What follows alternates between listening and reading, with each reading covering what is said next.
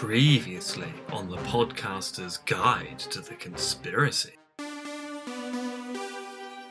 Join us now as Greasy Sheen and Professor Watchlist once again take a whistle stop tour of the past episodes of the podcaster's Guide to the Conspiracy. Josh, we're going to need hats for this. Enclose that cranium. Okay. It's 2015 and the Sheenster is aghast. President Evil. What a name for an episode. What was the actual content? No idea, me boy. Sometimes a good moniker is all you need in this business. Mm-hmm. Fast forward a year to 2016, and the good professor is studying his tea leaves. The death of Antonin Scalia. Oh, it's a good thing Josh and Em aren't currently discussing President Trump, or they'd be talking about the potential stacking of the Supreme Court. It's true. And they're off again to 2017. Greasy is eyeing up his food. You know, I don't like Malaysian food, especially given the fact that Kim Jong un just got poisoned. Don't be silly, Greasy. Kim was poisoned with a syringe very much like this one. And finally, the distant past of 2018. An episode on history, Professor. I know, Greasy. It suddenly got very suspiciously coincidental. And you know what we say? There There's are no no coincidences coincidences on the podcaster's Guide to the Conspiracy. Uh, except when there are. Roll theme.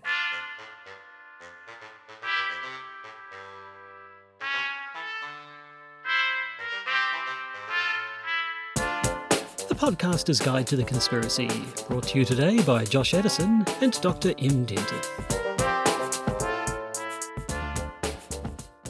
Hello and welcome to the Podcaster's Guide to the Conspiracy. My name is Josh Edison. Sitting next to me is Dr. M. Dentith. But um, who are we and what is the Podcaster's Guide to the Conspiracy? The Podcaster's Guide to the Conspiracy, Joshua, is a podcast about conspiracies and conspiracy theories. I wrote a PhD on conspiracy theories in philosophy called In Defense of Conspiracy Theories, where I put forward that we have to judge individual conspiracy theories on their evidential merit. And that is what this podcast is all about talking about conspiracies, conspiracy theories, when we ought to believe them, and when we're allowed to laugh about them. Yes. Little recap there. We thought we've been going for five years now. It's it's possible. Like you, you can't say that it's impossible that we might actually have gained listeners. It's true. It is Some of them might not possible. have been listening for a while. I mean, we are on we are, are on Spotify We're on now. Spotify and everything, just like the We big. had seven streams on Spotify last week. I know. You can tell that. Yes, the podcaster's webpage for Spotify tells you Ah. about the streaming. I'm not I've- sure we've also got a that. Google Analytics page now, and I have no idea what any of the numbers mean. Well, that was the thing. We uh, the podcast is hosted on Podbean.com, which gives you mountains of analytics, and we know th- th- there's numbers. They go up and down. I have no Sometimes idea they're what any big. of them mean. I mean, we right For so, a while, where was it? uh, two weeks ago, we had one day where eight thousand people accessed the podcast, or at least But what does that mean? We're never Well, quite sure. because we didn't get 8,000 listeners to any of the recent episodes. So I'm assuming someone scraped Hmm. the podcast for their index, and that's what occurred. 8,000. Long time listeners might remember that um, some time ago we were getting thousands of hits every week from one particular state in the US. I can't remember which one. I think it was Virginia. Virginia, something like that. And and they, and so our stats were, were enormous for quite a while, and then dropped off, and we don't know what it means. Is it whether whether yeah some some Google or someone happened to have a server server farm there, and their bot was scraping us? No, see, basically, I think what bots, happened is that an AI became self aware based upon our podcast Ah. and then failed to take over the world because of our podcast. We were both the beginning and the end of the singularity. So the fact Sounds that we about not right, yeah. controlled by robot overlords is entirely either our fault or our gift to you. You're welcome. Uh, now, another little another little side on your in your work as a conspiracy theory theorist at large. Um, who's Kevin Barrett, and why is it a good slash bad thing that he likes you? So, Kevin Barrett, who writes for things like Veteran Affairs, Veteran Today, which is one of those quite, quite conspiratorial websites of the type that we tend to go, hmm, as opposed to yay. Uh, so, Kev- Dr. Kevin ba- Barrett has a PhD. He's an Arabist Islamologist, and According to his blurb, one of America's best known critics on the war on terror, he's the host of Truth Jihad Radio, a hard driving weekly radio show funded by listener donations at patreon.com, and also False Flag Weekly News, an audio video show produced by Tony Hall, Alan Reese, and Kevin himself, which is funded through Fundraiser. And Kevin wrote a review of several books of conspiracy theories that have come out in the recent past. Now, wait a minute. You had a book on conspiracy theories. yeah, but he's not out in the reviewing that one. He's reviewing Joe Uscinski's Oh, I book, see. Conspiracy Theories and the People Who Believe Them. And let me quote what Kevin wrote. Another relatively sensible essay is M.R. X. Dentith's Conspiracy Theories and Philosophy, which ably deconstructs the most basic fallacy permeating the whole field of conspiracy theory research the a priori assumption that a conspiracy theory must be false or at least dubious. Now he's quoting me. If certain scholars, and now he in- interjects himself, i.e., the majority represented in this book, back to me, want to make a special case for conspiracy theories, then it is reasonable to, for the rest of us to ask whether we're playing fair with our terminology or whether we have baked into our definitions the answers to our research programs. Uh, he then goes on to say, unfortunately, a few pages later, editor Joe Uscinski sticks his fingers in his ears and plays deaf and dumb, claiming that, to quote Joe, the establishment is right far more often than conspiracy theories, largely because their methods are reliable. When conspiracy theories are right, it is by chance. He adds that conspiracy theories will inevitably occasionally lead to disaster, whatever that means. Uh, so, yes, I'm assuming this person would take uh, exception to the idea that conspiracy theories are wrong more often than right and that the authorities are right more often than wrong. Yes, and I said I do think Joe's being a little bit naive there by simply going sui ge- generis. The establishment is more often right than wrong. And How do we actually measure that? Uh, and the notion that they're more reliable. They're also quite good at covering up embarrassing things that would embarrass them because, by definition, they are embarrassing. Well, there you go. That's us. That's the podcast. Um, maybe we should stop talking about the podcast and start talking the podcast. if you see what I Indeed, mean. because what we normally do now is we move straight in to the news. Mhm. Breaking, breaking conspiracy theories in the news. That's somewhat of a lie, though, because we normally do the news after some other things in between. We're- We're doing the news first now on a, a drastic break with tradition. And But we normally yet, do a new something like path, this. a new path forward to glory, to fortune, and also it makes more sense to do the retractions and updates after the Yes, news no. rather than before. So there you go. Uh, but into the news, we start with a disturbing story, which just turned Now, I'm sorry, Josh, but we have breaking news. this this bit is scripted. Irrelevant. People may well be aware that we mentioned that guest of the show, David Icke, was about to embark on a tour of Australia, but not also Aotearoa, New Zealand. Well, it's off. Hours before Icke was due to get on a plane to the Southern Hemisphere, his visa was cancelled by the Australian government. Icke, as predicted, is apoplectic about the news, and there's even a petition to get the government to retract the retraction of the visa. Uh, so I guess reissue it. Anyway, Icke is not arriving down under, unlike Jordan Peterson, who apparently is touring the country looking for lobsters. But that's another matter. Back to the news. Shouldn't that have gone in the update section? It doesn't matter. Back to the actual news and the weird story of the week uh, the attack or alleged attack on Jussie Smollett. Smollett, a gay African American actor, told police on January the 29th that he had been accosted early in the morning by two men who had yelled racial and homophobic slurs before putting a rope around his neck and dousing him in bleach. Yet now reports are coming out from members of the Chicago Police Department that the attack was staged. What has followed in the last few weeks are claims and counterclaims of a conspiracy to create the appearance of an attack, with some pressuring Smollett using the event, sorry, with some presuming Smollett using the event to raise his career profile. The issue seems to stem from the fact that the two men Smollett initially identified from CCTV footage as being behind the attack were in fact known to him, one being his personal trainer. Not just that, but it's alleged that one of the suspects is said to have claimed they did a practice run of the attack days before the alleged assault. Predictably, beliefs about the hoax seem to fall very much along the lines of whether or not the believer thinks that there are systemic or racial and homophobic issues in America. But, well, I mean, if it's a hoax, it's also a conspiracy. That makes it news to us. Quite a sad story, actually, because if the attack occurred, that's terrible. And if it's a hoax, that's Still also kind of terrible. terrible, but terrible in a really weird way. Mm. And this this one, I mean, yeah, the, the, the back and forth has been has been quite crazy. Um, when we, in between us first writing notes for this and sitting down to record it, stuff happened, which meant we needed to revise things.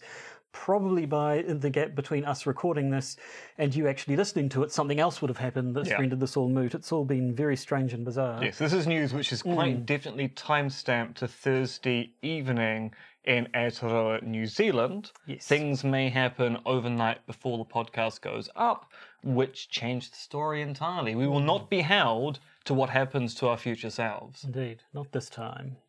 And from one nation to another, we glance at our neighbours across the ditch. Australian universities are relieved that their Department of Defence has failed to secure backing from an independent review of the Defence Trade Controls Act for sweeping new powers over international research collaboration. Yes, in news which shows powerful organisations can openly want even more power, which makes you wonder what they're agitating for behind closed doors, the Australian Department of Defence wanted stricter controls over the development of new technologies. These powers, which would have allowed them to carry out search and seizure operations without a warrant. This in turn would have adversely affected Australian universities and research centres who work with overseas interests to develop and share new technologies. Had the Department of Defence gained these new powers, they could have effectively stymied international collaboration under the guise of protecting Australian interests. But in an interesting twist, Australian authorities have rejected this power bid. Well, for the time being. Hmm. I think Australia has a reputation for being a little more right wing than New Zealand, although still- Australia still, is far to the, of- US of Australasia. It is, and we are pretty much the Canada of Australia, Yeah. except much smaller. Yes. Mm. Yes. It's a, it's a very weird It relationship we have with our cousins across the ditch. Yes, I was talking to an Australian just today about uh, government sort of surveillance type plans, and he was very much along d- doing the whole "well, if you've got nothing to hide, you've got nothing to fear" thing. To which I replied, "Can I have your PIN number in that case?" But um, yes, I don't know. So it's it's nice to see this one did get shot down, but uh, who knows where things will go from here. Well, precisely. Australia, it's a bit of a magic eight ball, as we've said in the past. Mm. Now, finally, evidence of voter fraud in the US. Yes, we now have evidence that the Republicans are right. No, hang on, hang on. We have evidence that the Republicans, who keep on going on and on about voter fraud, have themselves been fraudulently altering absentee ballots. Uh, well, Republican, Republican operatives in a 2018 congressional race in North Carolina have. Uh, appearing before the North Carolina State Board of Elections, several witnesses said that they were paid to collect absentee ballots by McCrae Dowless, who presumably had his first names amputated in some sort of freak accident. I'm Well, not sure. Repu- Repu- Republican operatives are produced Mm. in factory vats and in factories in the depths of nowhere, so I assume so, yes. Uh, at any rate, McCrae Dowless, a political operative hired by people working for Republican candidate Ma- Mark Harris. The witnesses admitted to fi- filling out ballots which hadn't been fully completed, filling in any omitted choices with a vote for whoever was a Republican.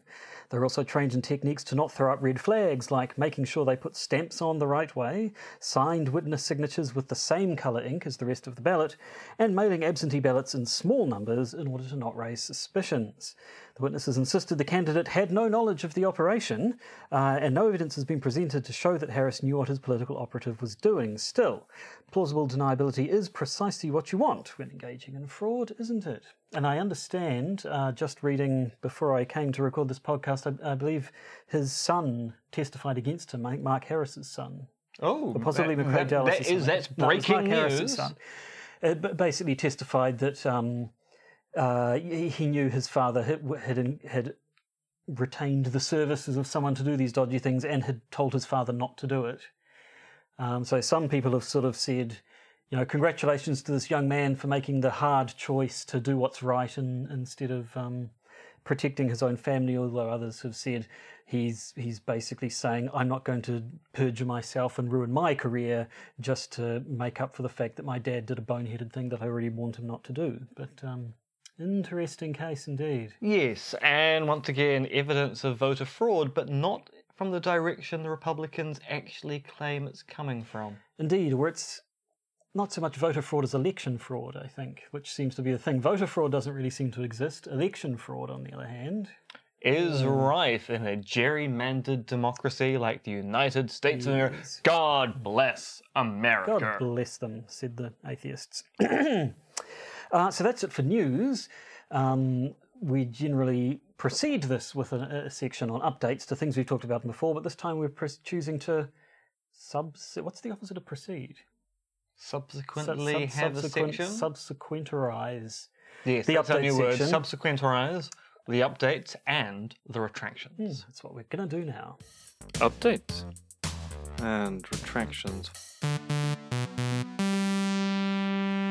So, an update on the Anne Marie Brady case, which we discussed last year. If you weren't aware, Brady is a local academic who mostly works on China and its use of soft power. Last year, her office was broken into several times and her car was seemingly sabotaged. At the time, China, well, more properly people in Beijing, were suspected as being the criminal masterminds behind the series of unfortunate events. This was largely suspected due to A. Brady's criticisms of China, B. Beijing not liking such criticisms, and C. Some of her fellow academics who had also criticised Beijing having also reported being threatened by Chinese authorities. However, the police investigation here into all of this has led to nothing. The year long investigation involved the New Zealand Police's National Security Investigation Team, a somewhat shadowy organisation who worked with the New Zealand Security and Intelligence Service and Interpol. At the moment, the crimes just remain unsolved, with no leads to track down. Quite an in- interesting story because everyone suspects China hmm. except for the authorities that do the investigations who have gone, well, no leads, no idea what's happening. Which, of course, is leading to people thinking that maybe it's a diplomatic thing. They're not hmm. going to blame China outright because that would be bad for diplomacy.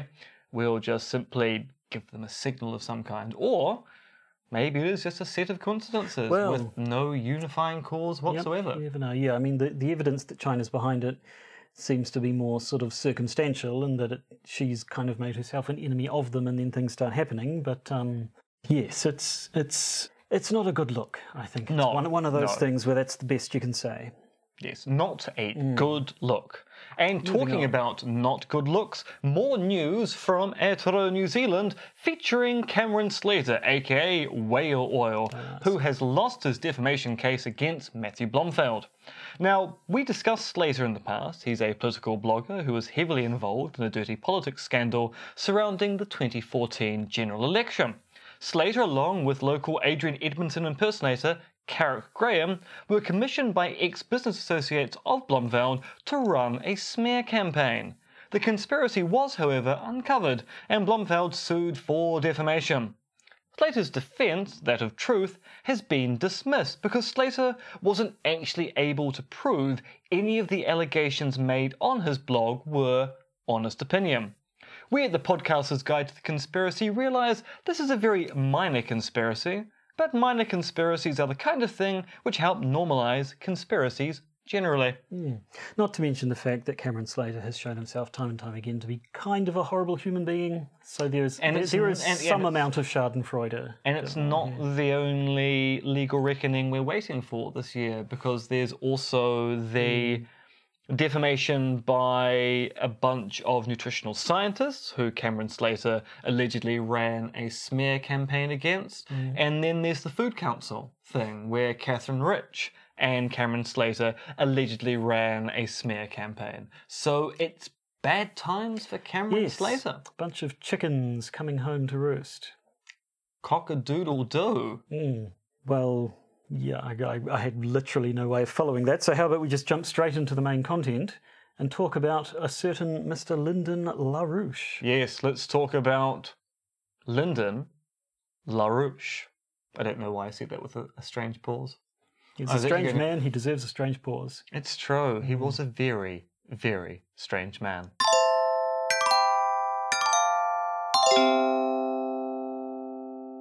So, Josh, prior to my mentioning Lyndon LaRouche last week, actually, actually earlier this week on Sunday, when we recorded the most recent episode prior to this one, you had no idea who this fellow was, did I, you? I had heard the name Lyndon LaRouche before, but no, if, if you'd asked me about him, I couldn't have told you a damn thing. So I, I, I did a little bit of reading, and uh, goodness me, he was an interesting character. Yeah, was, so- obviously he, he died uh, on the 12th of this month, about 10 days ago as we record. Uh, which is why we're talking about him now. But um, in terms of conspiracy theories, he was, he was quite the figure, I understand. And I mean, what's interesting about LaRouche was that he was a major enough figure that when I was writing my PhD, which was submitted in 2012, that he got a mention in the PhD. In fact, he even gets a mention at the very beginning of my first book, published in 2014, The Philosophy of Conspiracy Theories. But he really hasn't been very notable in the years since. So I don't think he's ever rated a mention No. on this podcast. I don't think so. up until the bonus episode last week, where we mentioned to Patreons who get advance warning about things, we'd be talking about LaRouche this week. Yes, so I mean, from what I could gather, he was biggest sort of in the 80s, but 70s, 90s perhaps, but so it's been 10 years or more since he was particularly relevant. I mean, he did die at the age of from 96. Well, exactly, yes. So he had very good innings, and you can understand the last 10 years that maybe he wasn't as wasn't prominent in- his- as he was in, say, his 80s or 70s. Yes. Uh, so, Lyndon Hermyle LaRouche Jr. First of all, that is an outstanding name. It to be- he's to be I mean, he does come from a time period where outstanding names were rigueur. Yes. Born September the 8th, 1922, died February 12th, 2019. Thank you, Wikipedia. Um, Linda, what, what can we say about him? Imagine if, if Alex Jones turned out to be right all along about the chemicals in the water turning you gay, and he had a baby with Jordan Peterson, and that baby went back in time and then started doing the sorts of things that they were doing before the internet even existed that's kind of with a little bit of I don't know David Koresh sort of culty. He had an armed compound for Christ's sake. He lived in an armed compound at some stage. Yeah, he sure did. Shall we go through? Let's- yeah, let's go through the life. Yeah, of, life and the life and of- times of Lyndon of LaRouche. Hermie, as we may well decide to call him, given that will, but we could. wonderful middle Mm. name. So, Lyndon LaRouche was the son of Orthodox Quakers. Uh, he attended Columbia University in New York as a disaffected member of the Spartacus League, which was something I didn't even know existed No. up until doing this research. So, the Spartacus League is a Trotsky-esque organization uh, named after the original Spartacus League, which actually comes from a German revolutionary group in post-World War One. Did they start every meeting by standing up and saying, I'm a Spartacist? And then the next person says, No, I'm a Spartacist. And then they all do that and then have a good laugh and then get on with things? I assume so, but in They'd German. have to. Yeah, uh, well, But yes, in- obviously, the original Yeah. one. Uh, mein Name ist Spartacus. Ich heiße Spartacus. Nein, mein Name ist Spartacus. Anyway, Uh, he taught courses on Marxism at a free university in New York. And the big moment basically is in 1968. So in 1968, there are student protests all throughout New York. So all the big New York universities go into protest. LaRouche senses an opportunity, and I'm using that term quite specifically here because, as we'll see with LaRouche's fam- uh, history, sensing opportunities is basically what his political career was all about. And so he forms a Labour committee during the protest to mobilise student support for sanitation workers who are striking at the same time. So he goes, Right, I'm a socialist. We're all socialists here. We're striking. Sanitation workers are striking. Let's pull all our things together. And basically, overnight becomes a union leader and also gains a reputation for being an especially hardline leftist. Mm, Well, yeah, that's the thing. Uh, reading reading through the early stuff, there's a lot of leftiness. The the Trotsky, the Marxism. Uh, in 1973, he apparently ordered his followers because at that stage he had followers. Yep, he was a charismatic individual. um, to physically attack meetings of the US Communist Party, uh, claiming that this would establish the hegemony. Hegemony or hegemony? I never know. One of those words I Oh, See, ever I see would written go down. Hegemony, but then you're going hegemony, and I'm going, oh, I really don't know. At any rate, they would establish the hegemony of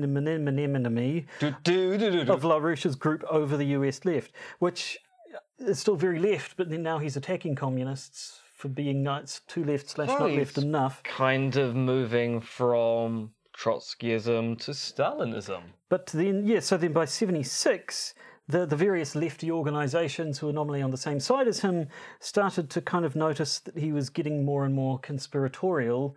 Um, and so uh, you, had- you had the, the whole splintering, splitty, splitter thing.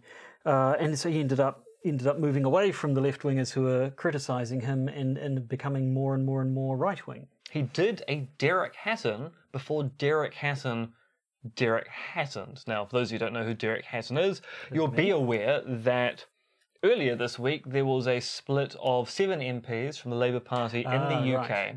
to form the Independent Group, which is not a political party. It is at the moment a business organisation, which means they can take donations without having to declare electoral donations, which is pretty suspicious.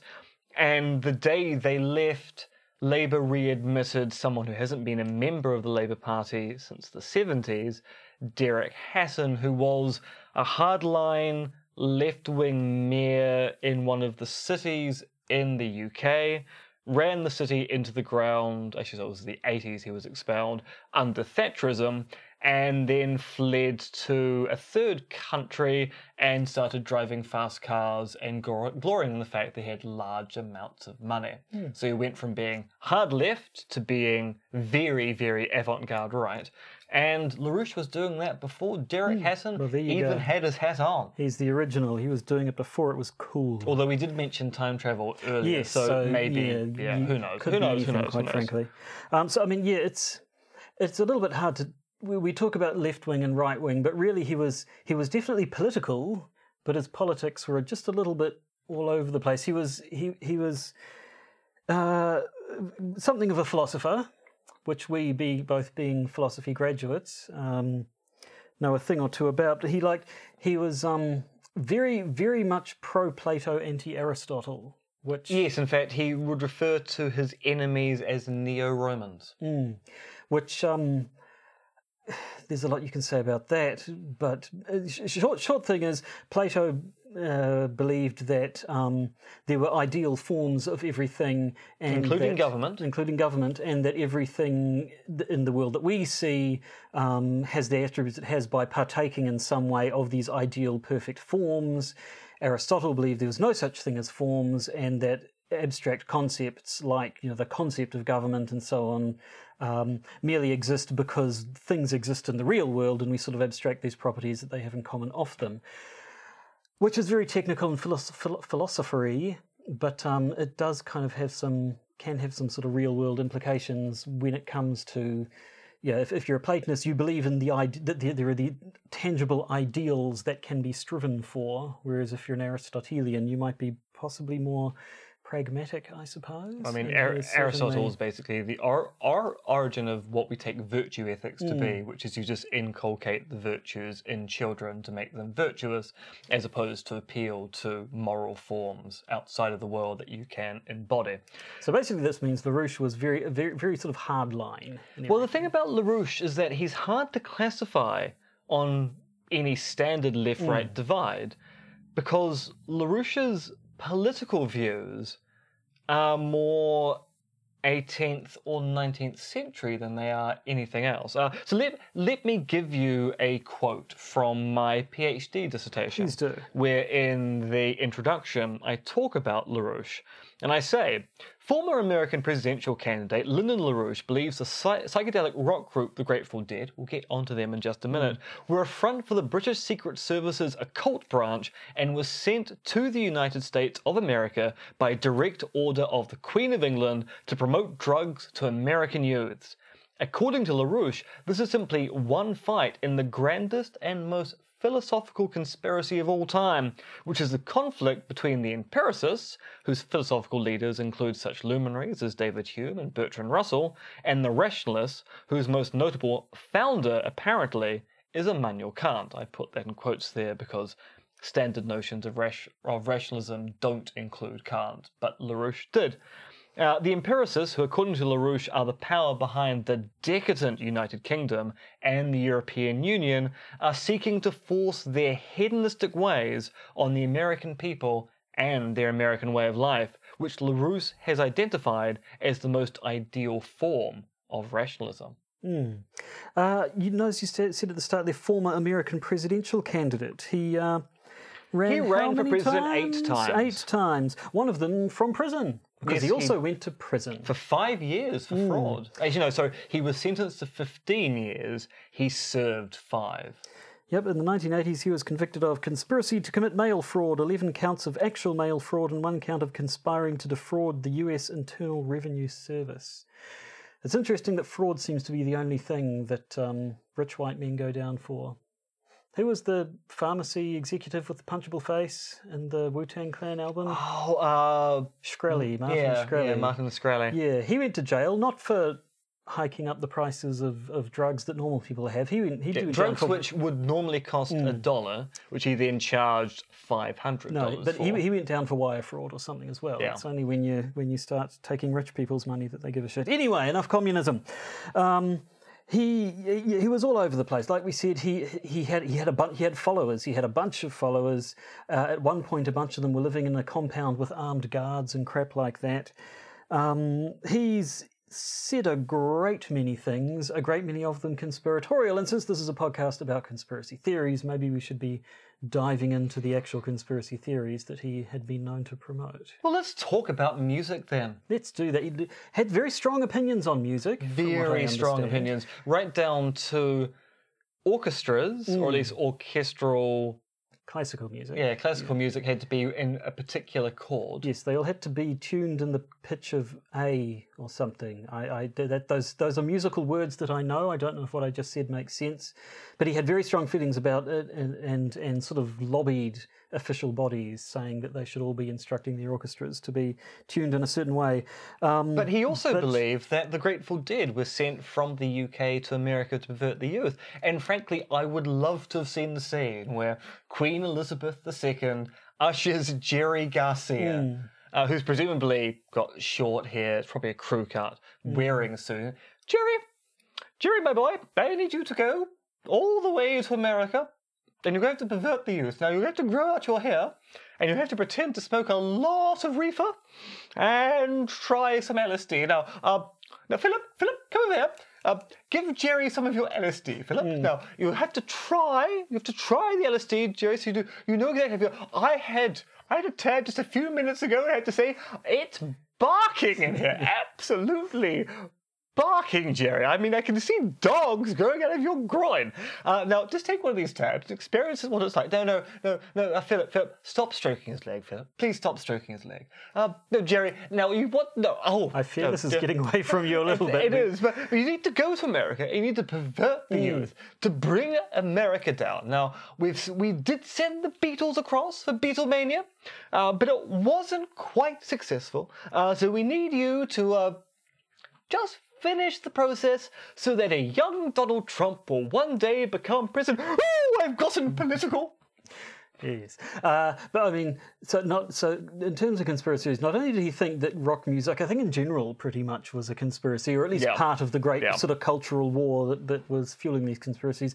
But also, he believed that the British royal family were behind a hell of a lot of them, didn't he? Well, he was of the firm belief the British royals had never given up any power. So the whole ceding of power to the US under George IV. Sorry, was it? No, George III. One of them, Yeah. War of Independence. blah blah blah. Didn't, a- didn't actually Didn't- happen. right. Uh, it was all just a rose, and British interests were continuing to control the world around the place. He was particularly incensed by the notion of the European Union, Mm. Uh, which is also under the control of the British, which would be really confusing to the EU negotiators under Brexit at the moment. Yes. Actually, not quite sure how LaRouche would have handled handled Brexit and died recently. he died recently. Yeah, he was must have been aware of it. But um, so yeah, the, Brit- the the royal family uh, were behind the the plans to send rock music to destroy whatever it was they were going to do. Uh, also, thought the royal family controlled the world's drug trade. Well, you know, Jerry and the LSD. Mm, mm. And now the thing was, he takes it at the moment in time that the British royal family takes control of the world is once again for a really, really philosophical reason. Because he dates the birth of the British cartel to 1711, so the 18th century. And it's all linked to the insidious conspiracy theory by the Royal Society to deny Leibniz the invention of calculus. So, and I mean, this is actually one of those things which there's actually good evidence that something bad occurred here. So, we get simultaneous development of calculus with Leibniz and Isaac Newton. And basically, Leibniz submits papers to the Royal Society for his particular rendition of calculus. It uses a slightly different uh, diagrammatic form than the version that Newton preferred. And Newton did use his contacts in the Royal Society to delay the publication of Leibniz's paper so that Newton could get there first. That did actually occur. Newton was apparently not a very nice human being. No. But LaRouche takes this to be evidence that this is when the British cartel takes over the world. Right. As opposed to it being a thing that tended to happen a bit. I mean, we, we, we, we sort of we name individual people, men generally, if we're talking a couple hundred years ago, as being the ones who ushered in this great sort of transformative, revolutionary thing, be it calculus or whatever. When generally an idea is usually of its time, and chances are a bunch of people are working on it at the same time. So, you know, all the people who were working on light bulbs before Edison stole their patents, all the people working on powered flight before the Wright brothers beat them to it. A whole bunch of people were working on a theory of evolution by natural selection. Darwin had to rush his book into press to get ahead of them, and so on. So, given that, it seems a bit odd to um, say this. This is one case of that, though. Isn't just competition in the academic world. It's the birth. It's the of birth of the giant conspiracy. conspiracy. Uh, but he did say some wacky stuff. He said some horribly anti Semitic and racist stuff. I believe he was a Holocaust denier at various points in his life.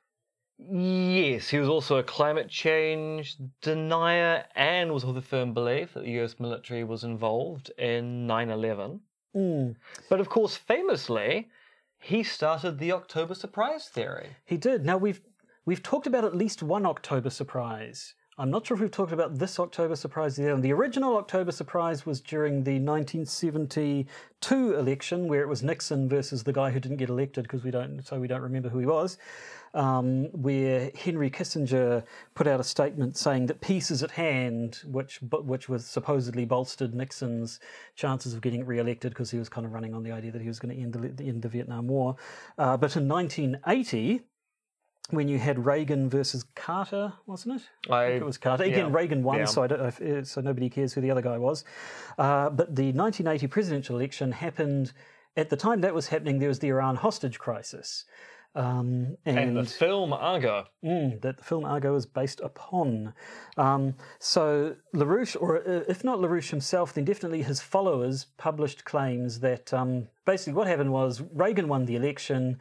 Uh, the hostages remained held hostage in Iran until after he became president, and he under his presidency they eventually got released. The claim is that um, members of Reagan's campaign uh, conspired with the government of Iran to not make sure they didn't release the hostages until Delay after the election. the hostage release. so that uh, Reagan could take full credit for their release. And supposedly they bargained it was arms sales or something. You know that uh, you you hold off on releasing those hostages to give Reagan a better chance of winning, and then once he becomes president, he'll authorize arms sales to Iran or something. I can't remember like that. Now, this was a view that was propounded by Lyndon LaRouche. It was also believed quite strongly by Christopher Hitchens. He, he died believing the October surprise theory of 1980 was, in fact, the one true explanation of Reagan's win. And what's interesting about this is around about this time, Lyndon LaRouche is running an intelligence network of his own. So he basically uses his political connections in governments all around the world and in agencies in those governments, like the CIA, to create a kind of intel- intelligence backbone where information can be traded behind the scenes. So the South African government was trading information with the US using LaRouche and his followers as a go between. And for a few years, LaRouche is king of the hill until organizations like the CIA become aware of the kind of person they're in bed with, and then they start shucking contact with LaRouche. But at this time, and actually up until really until he died, LaRouche ran a bulletin called Executive Intelligence Review, or the ER, EIR. That was going to fill me up quite dramatically, where this kind of information or compromat was being swapped so that people who are in the know could be even more in the know. And possibly due to this uh, amassing of information, um, he did, at the very least, he did get one thing right, which was the Iran Contra affair. Yes, which he talked about in EIR months before it came out in the rest of the press. The Contra was selling arms to the Contras, was it? I, again, this is something that happened back in the 80s when I had no interest in politics whatsoever. So It was, a, hazy on the but it, of it was a it was a large scale conspiracy yeah, being run time. by the American government. Um, so yeah, I mean, is this the case of David Icke and Jimmy Savile, who, as we said before, may not have actually uh, ever published anything about Savile, um, but presumably dealt in the rumours since that had been going around, and so claims that he was right on that, so he was right on everything else. Was this was this a stopped clock being right? Yes, and the thing is, the day thing about a stopped clock being right once a day is it's still an unreliable clock. Yes, yes, it is. And that's the problem with LaRouche. LaRouche may have, on one or two occasions, actually been spot on about a particular issue. But generally, LaRouche traded in vapid conspiracy theories. I mean, uh, I don't know whether he actually made a list of all the weird things he wanted to do. He wanted to use nukes to create a brand new canal to take water into the center of Africa. He had some very, very bizarre views. Yes, I think as we've pretty much established, he was an interesting fellow. And in fact, what's really interesting is in the last few years, living off in his compound, LaRouche became aware that his message was not likely to live on if it was only in the hearts and minds of boomers who were his his traditional Cohort. support base. Hmm. So he formed a youth movement to try and get young people into the the guiles of Lyndon LaRouche. Wiles, That that too. one of them. And so he told his boomer supporters that they should commit suicide. Hmm. The world was no longer for them, it was for the youth, and basically the older members of LaRouche's movement should really consider wiping themselves off the map. Interesting. Now, one thing we didn't really talk about, of course, is, is we've mentioned that he has followers, that they published this EIR thing and so on. But I mean, they they uh, they were quite active. There are, there are you can find lots of pictures online of these uh, LaRouche supporters, you know, picketing and protesting and holding placards up to to to publicise his various views and conspiracy theories and so on. They weren't um, they weren't quiet in their opinions. No, they like were Mr. not. LaRouche himself. They were not. So there we have it. The life and times of Lyndon LaRouche. Interesting fellow. Not so relevant in the last decade or so, which is why we've never really talked about him up until now. Um, but we probably should have, to be honest. It's true, actually going through this has been quite fun. Yeah, um, uh, j- just just the, the the sort of a character he was, and as we say, this was all before the internet. So I mean, your your Alex Joneses and your Jordan Petersons have leaned very hard on the internet to spread their message and get themselves heard all around the world. But Lyndon LaRouche did it the old-fashioned way. Yeah. And he did it in part because he was a charismatic individual. He did it in part because he had amazing organizational nous. and in part because he was something of a ruthless madman. He was. Hmm. And sometimes that can be quite beguiling. Hmm. So I think we've come to the end of the episode. I We have We've done a good survey of Lyndon LaRouche. May he rest in peace, or not, I guess, if you didn't like him, and many people did not.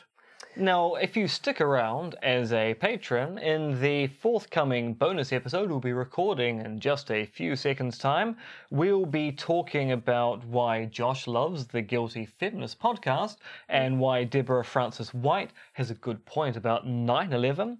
We'll be talking about the Chuck E. Cheese pizza conspiracy theory and also talking about the Vatican and its secret rules about the children of ordained priests. Mm.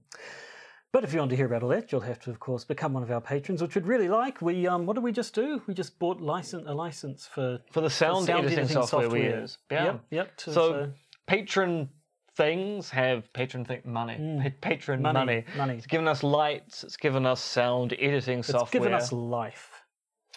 yes, I but we we don't really need to talk about the the, The experiments. yeah, No, yeah, no, precisely. no.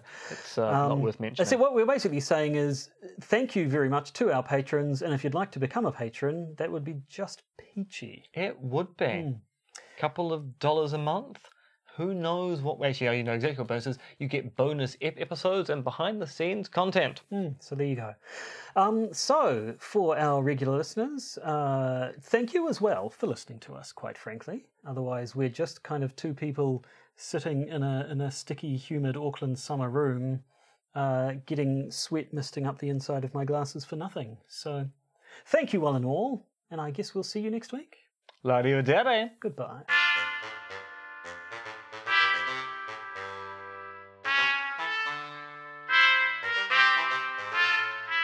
You've been listening to the Podcaster's Guide to the Conspiracy, starring Josh Addison and Dr. M.R.X. Dentith, which is written, researched, recorded, and produced by Josh and M. You can support the podcast by becoming a patron via its Podbean or Patreon campaigns. And if you need to get in contact with either Josh or M, you can email them at podcastconspiracy at gmail.com or check their Twitter accounts, Monkey Fluids and Conspiracism.